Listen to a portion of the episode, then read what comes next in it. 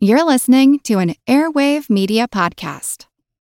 Say goodbye to your credit card rewards. Greedy corporate mega stores, led by Walmart and Target, are pushing for a law in Congress to take away your hard earned cash back and travel points to line their pockets. The Durbin Marshall credit card bill would enact harmful credit card routing mandates that would end credit card rewards as we know it. If you love your credit card rewards, tell your lawmakers hands off my rewards. Tell them to oppose the Durbin Marshall credit card bill.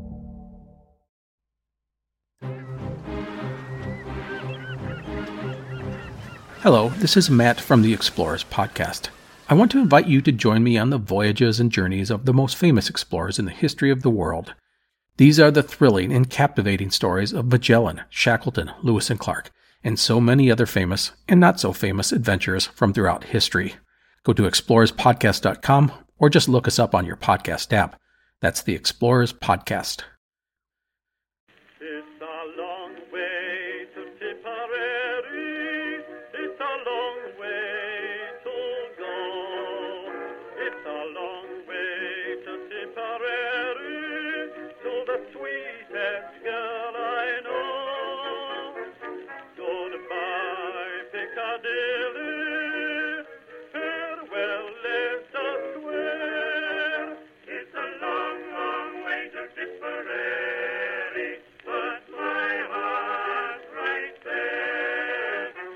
Hello, everyone, and welcome to History of the Great War, episode 215.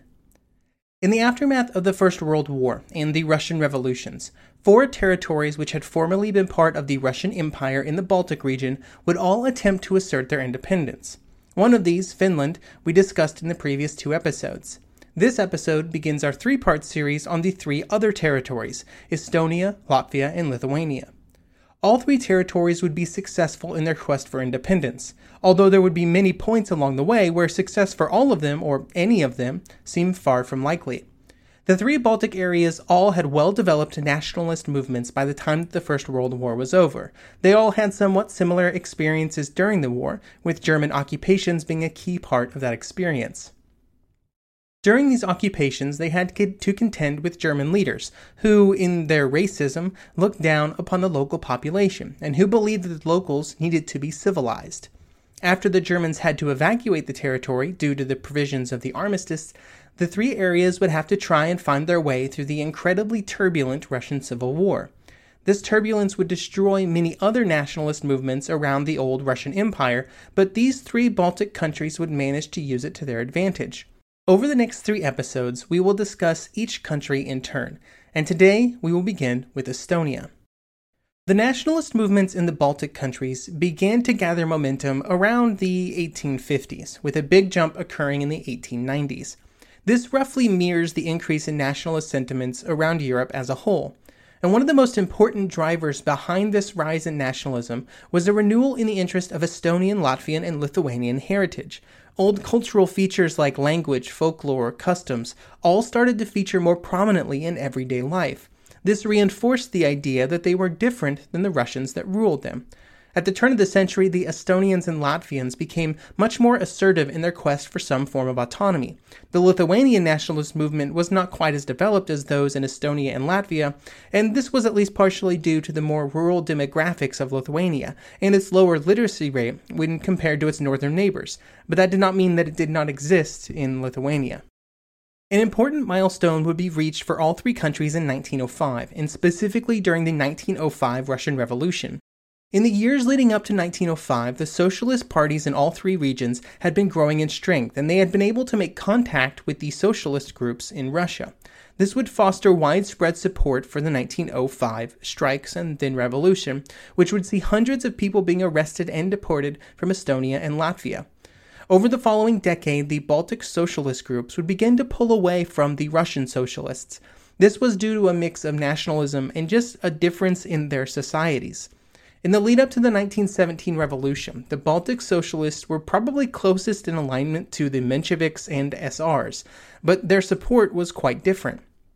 In Russia, the peasants' support for the Mensheviks and SRs was firmly rooted in their land reform policies, but the drive for the kind of radical land reform that was being espoused by the Russian socialists did not find strong support in the Baltics. The Baltic peasants were generally more prosperous than those in Russia, owning more land and having a higher standard of living. They owned a far higher percentage of the land in 1917 than the Russian peasants, and this meant that their goals were different. This would also put them greatly at odds with the Bolsheviks when they took power. The three most important groups in all three Baltic countries were the indigenous groups, so that's the Estonians, the Latvians, and the Lithuanians, the Russians, and then the population of Baltic Germans. During the Crusades, so way back in the 13th century or so, most of the Baltic areas had at some point been occupied by the Germans, or at that point the Teutonic Knights, I guess. Even when the Crusaders had retreated, they left behind a large population of ethnic Germans, who made up the majority of the upper classes of the Baltic territories until the First World War. Their presence and power in these areas meant that German was often used for all official communication, and it was taught in all the schools up until the end of the 1800s. It would only be during the early years of the 20th century that the Russians would move in and try to begin to use Russian in these official capacities. The Baltic Germans would always receive special privileges from the Tsar, and for these privileges they gave their strong support to the leaders in St. Petersburg. During the 1905 revolution, this relationship only grew stronger, as both groups sought to control the more radical socialists and nationalists in the three countries. This was also a point in time when the relations between Russia and Germany were quite good, and it would only be in the years leading up to the First World War that this relationship would begin to fall apart. In the years immediately prior to 1914, the Baltic Germans would begin to be held under some suspicion by the Russian leaders. However, this brief period could not greatly reduce their centuries of influence on local culture. The start of the First World War would decisively change the future prospects for the Baltic countries. In all three areas, the nationalist groups, even though they demanded change, had always supported some kind of peaceful move towards autonomy. Autonomy that would probably see them ending up still within the Russian Empire, just with more rights and more freedoms. However, with Germany and Russia at war, this did not seem to be an option anymore. After the war started, the most commonly held belief was that if the Germans won, then they then these areas would be pulled closer to Germany, either through direct annexation or through the installation of German-controlled governments. If the Russians won, many were concerned that they would use this success to continue and perhaps finalize the Russification campaigns that were already occurring. When the Germans occupied the areas during the war, these assumptions would prove to be correct. During this time, the Germans attempted to bolster their support among the populations and to put in place favorable governments.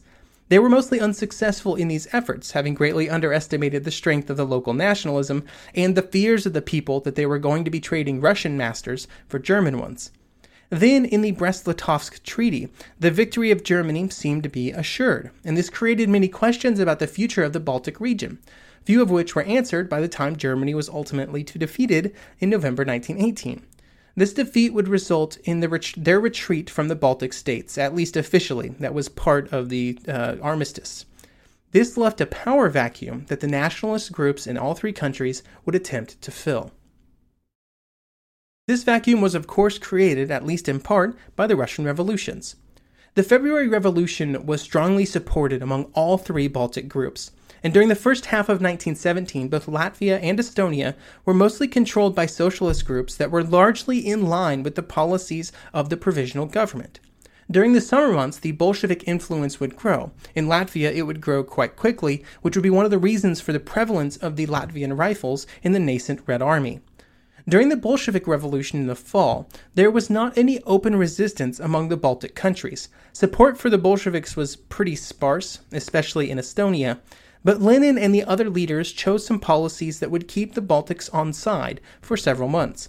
Specifically, they allowed elections to be held for local assemblies in early 1918. These elections would eventually be called off, which began the slide into war. With the German retreat in November 1918, the Bolsheviks would announce that they were renouncing all of the contents of Brest-Litovsk, which meant that they would soon intended to expand their power back into the west and back into the Baltics. This repudiation of Brest-Litovsk caused the nationalist groups to scramble to gain support from the Western powers. They would send representatives to Paris as early as the spring of 1918, and then after the German defeat, they would stoke the fears of a Bolshevik expansion. The late 1918, early 1919 period that this was happening in saw the Western leaders incredibly concerned about the spread of Bolshevism into Western Europe and this caused them to be strong supporters of the Baltic groups, who they saw as a valuable roadblock between the Bolsheviks and the rest of Europe. In the public area, this support was somewhat tempered by the support given to the whites, but surplus weapons, ammunition, and supplies would be sent to the Baltic countries, items that cost the Allies little due to the fact that they were demobilizing their armies and most of the items were surplus anyway. This support would last throughout 1919, although it would begin to fade in 1920 as the Western governments moved towards more friendly relations with the Soviet leaders. By that point, all three of the new countries had benefited greatly from the Western support that they had been given, and they were stable and strong enough to be able to defend themselves without further support.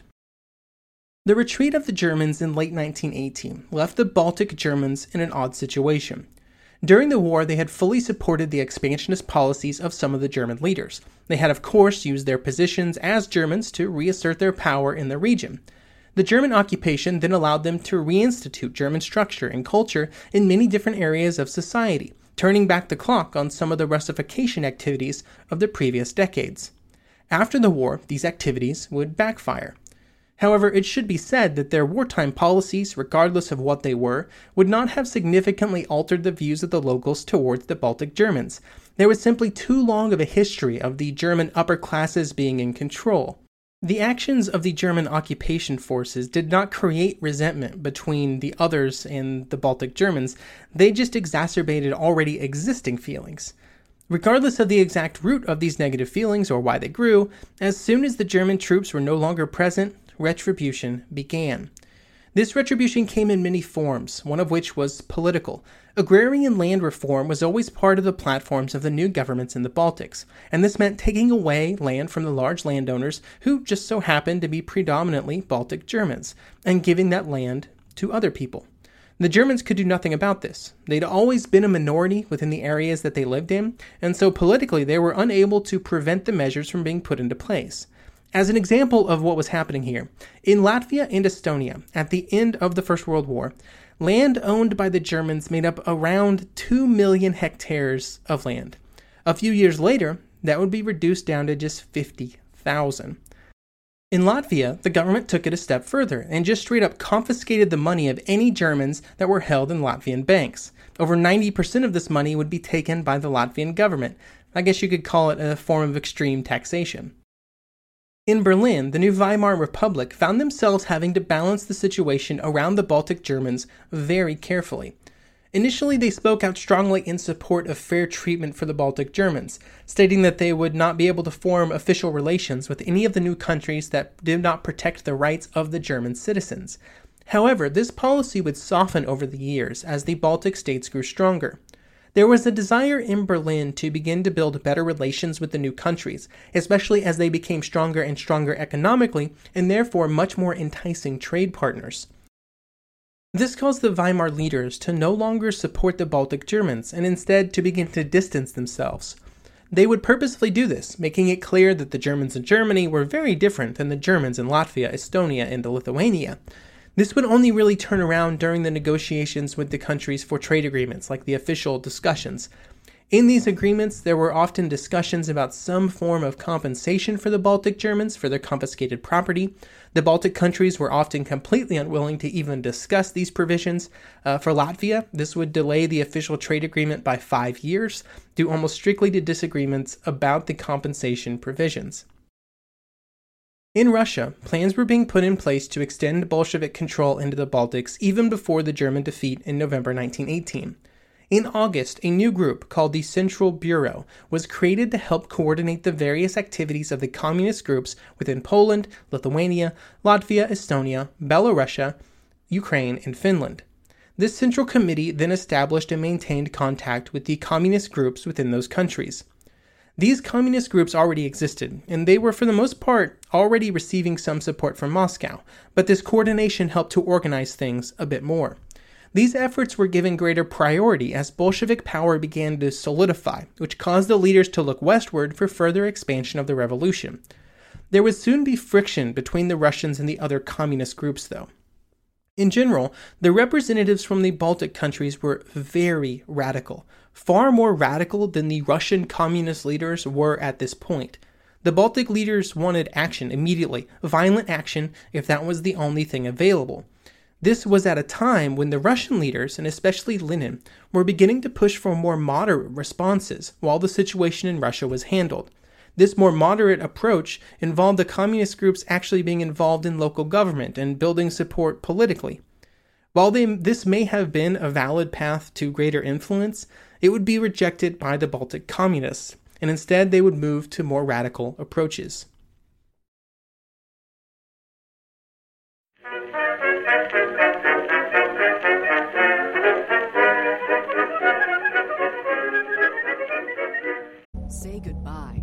Credit card rewards. Greedy corporate mega stores, led by Walmart and Target, are pushing for a law in Congress to take away your hard earned cash back and travel points to line their pockets. The Durbin Marshall credit card bill would enact harmful credit card routing mandates that would end credit card rewards as we know it. If you love your credit card rewards, tell your lawmakers hands off my rewards. Tell them to oppose the Durbin Marshall credit card bill.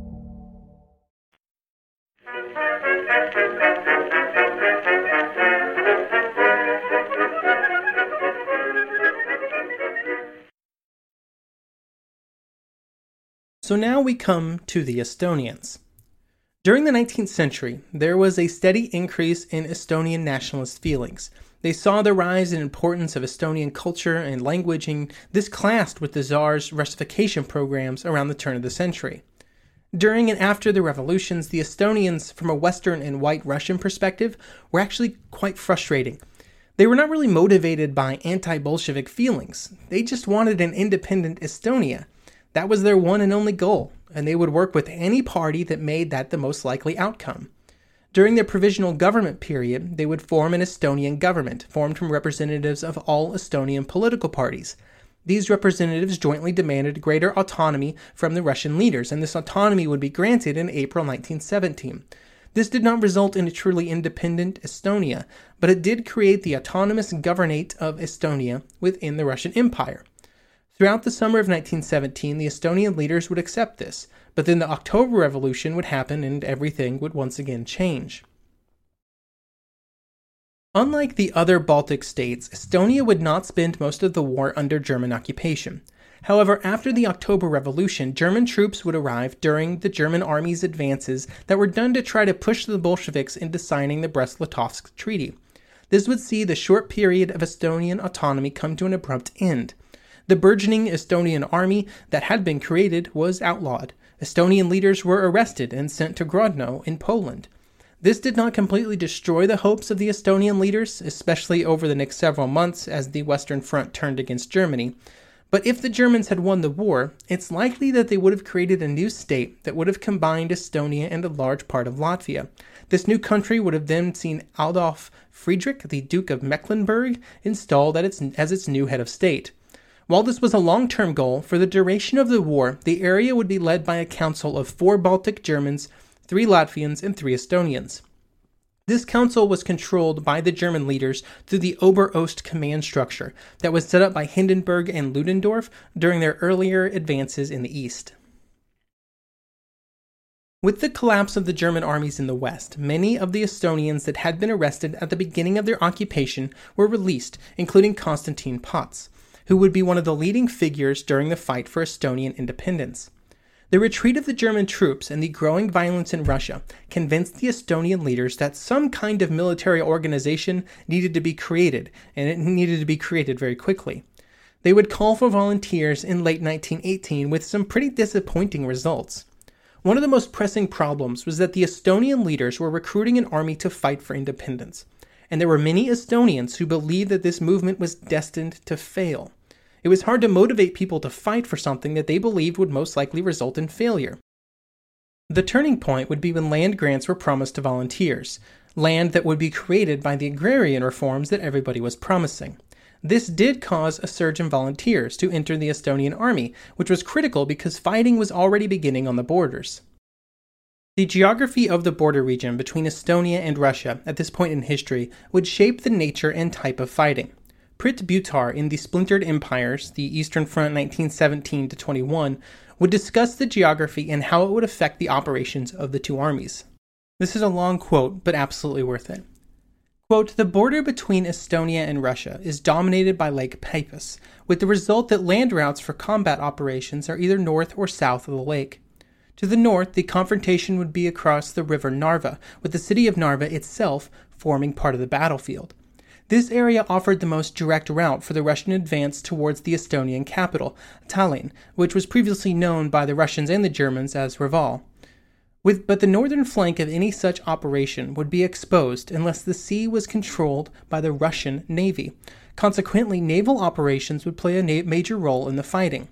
To the south of Lake Peipus, any Russian advance to the Baltic coast, roughly along the border between Latvia and Estonia, could conceivably come under pressure from either flank. As a result of these geographic constraints, the conflict in the northern part of the Baltic region, which became known as the Estonian War of Independence, saw repeated thrusts by either side north of Lake Peipus, and although the same territory changed hands on several occasions to the south of the lake, the fighting tended to follow a pattern a Bolshevik attack, an Estonian counterattack against its flanks, which would be successful. As an aside, Buttar's books on the Eastern Front are by far the most detailed accounts I've found in English. I highly recommend them, but sometimes they're a little dry and hard to get through. But there's really good information in there.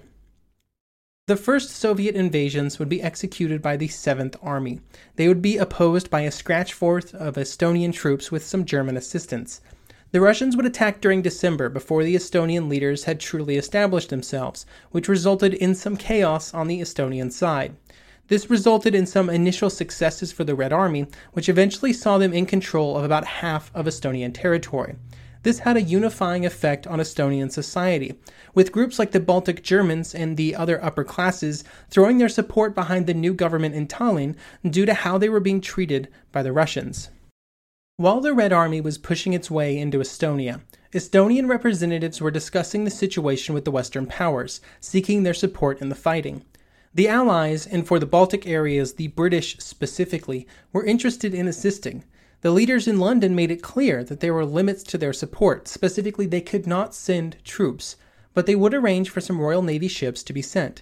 This fleet would eventually be made up of five light cruisers, nine destroyers, and seven minesweepers, under the command of Rear Admiral Edmund Edwin Alexander Sinclair.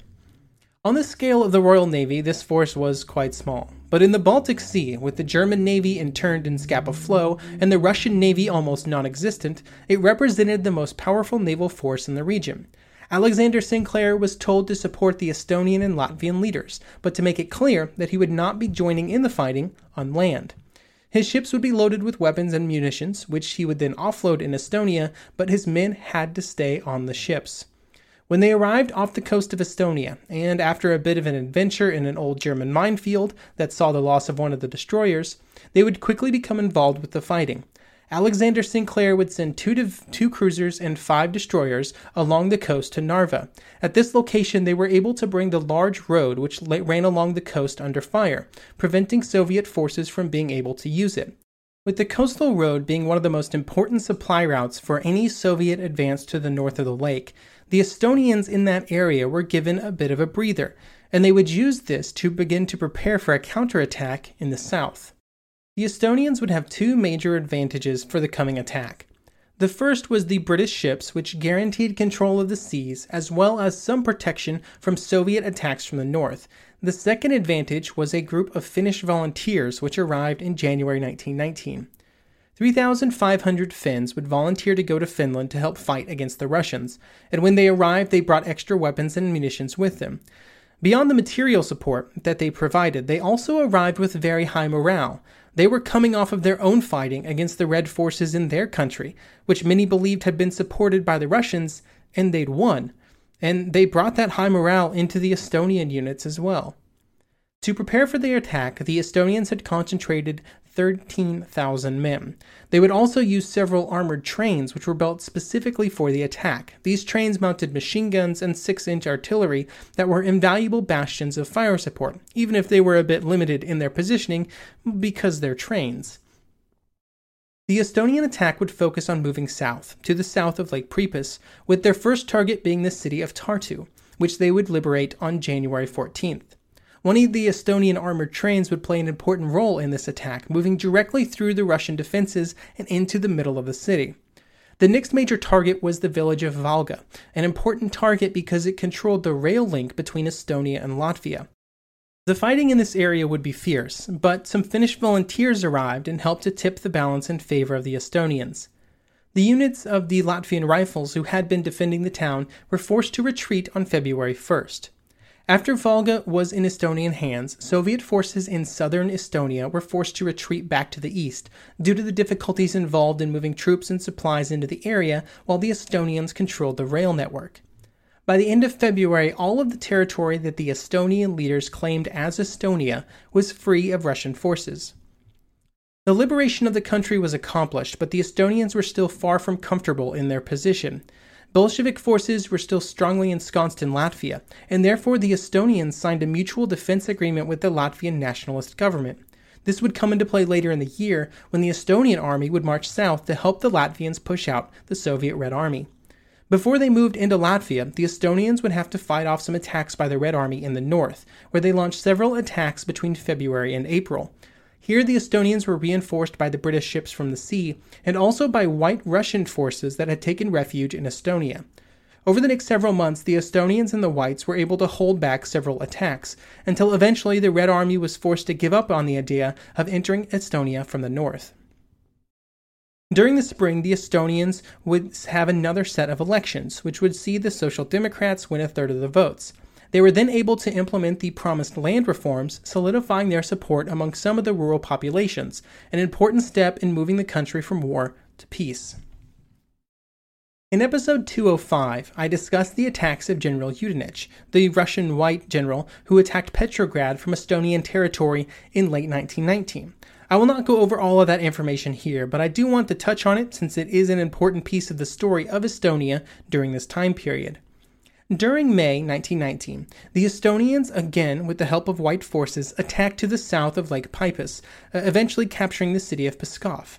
They gave the territory that they captured in this offensive, all of which was very clearly Russian, over to Yudenich and the white political leaders. They did this both from a publicity perspective, not wanting to look like conquerors, but also because they wanted the white forces out of Estonia. To accomplish both of these goals, they essentially created a white Russian buffer state, which served their purposes very well. The whites would take over the area and use it as a base of power for future operations. Yudenich would then begin planning for his attack on Petrograd, which would be unsuccessful. After his failed attack, Yudenich would retreat back into Estonian territory, where he hoped to recover and try again. The Estonians would not allow this to happen, and they would disarm and intern the white forces. This would be a critical point in Estonian and Soviet relations, and preventing any future attacks by the whites would help buoy relations between the two countries and put them on a path to peace. Thank you for listening, and I hope you will join me next week as we continue to discuss the fate of the Baltic countries, moving our eyes a bit to the south into Latvia, where the struggles for power would be much bloodier than those in Estonia.